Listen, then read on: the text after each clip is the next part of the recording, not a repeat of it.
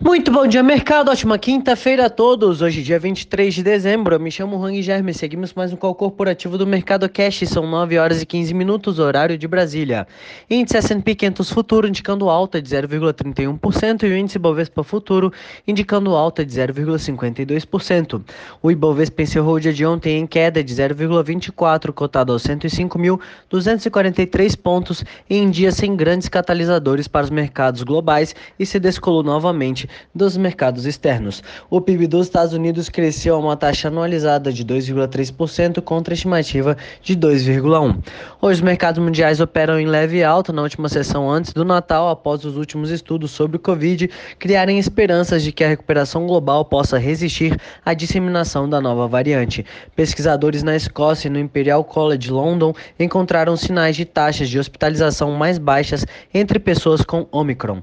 Os novos dados somam-se a um estudo estudo que mostra que os sul-africanos têm 70% menos probabilidade de desenvolver doença grave e 80% menos probabilidade de serem hospitalizados se contraírem a variante. Além disso, uma nova pílula anti-Covid desenvolvida pela Pfizer ganhou liberação para uso de emergência nos Estados Unidos. Hoje, por lá, é divulgado o PCE, a medida favorita do Fed para o preço ao consumidor, às 10h30. No mesmo horário, também saem os pedidos de auxílio-desemprego semanal. Economistas esperam 205 mil pedidos. Na Europa, o Eurostox opera em alta de 0,75. No mercado asiático, a Bolsa do Japão fechou em alta de 0,83. A de Xangai em alta de 0,57. A de Hong Kong em alta de 0,40.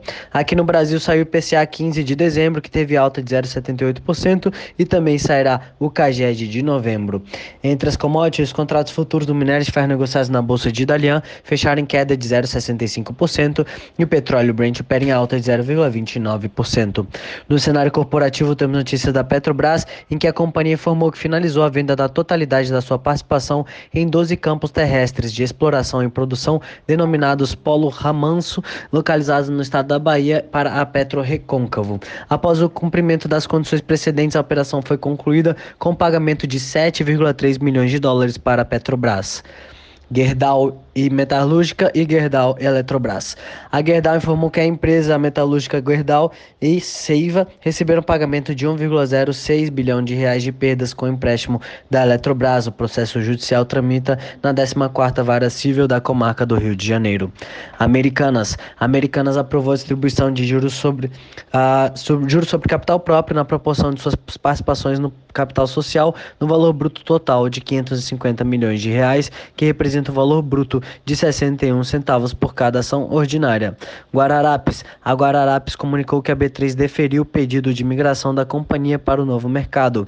O início dos negócios com os valores mobiliários de emissão da companhia no novo mercado está condicionado à aprovação em Assembleia Geral. TOTOS. A TOTOS aprovou o pagamento de juros sobre capital próprio no montante total de 79 milhões de reais, correspondentes a 13 centavos por ação. Movida. A Movida também aprovou a distribuição de JCP no valor de 12 centavos por ação, equivalentes a 45 milhões de reais.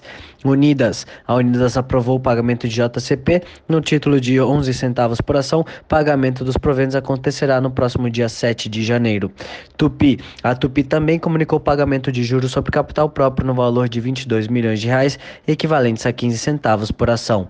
Multiplan. A Multiplan informou a distribuição de juros sobre capital próprio no valor de 295 milhões, correspondentes a 49 centavos por ação. Vivara. A Vivara Participações comunicou a conclusão do seu plano de expansão e de acordo com a companhia, o ano de 2021 foi bastante positivo, com a inauguração de 61 lojas e destes empreendimentos, 41 representam a marca Vivara e 20 a Life. Sinqia. A Sinqia adquiriu a Newcom, que é uma das principais fornecedoras de tecnologia para o mercado financeiro brasileiro. O valor total da operação é de 422 milhões de reais.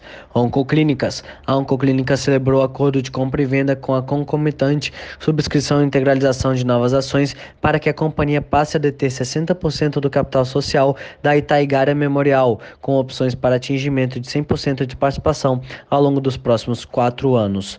Por são as principais notícias. Desejo a todos um excelente dia e ótimos negócios. Um forte abraço.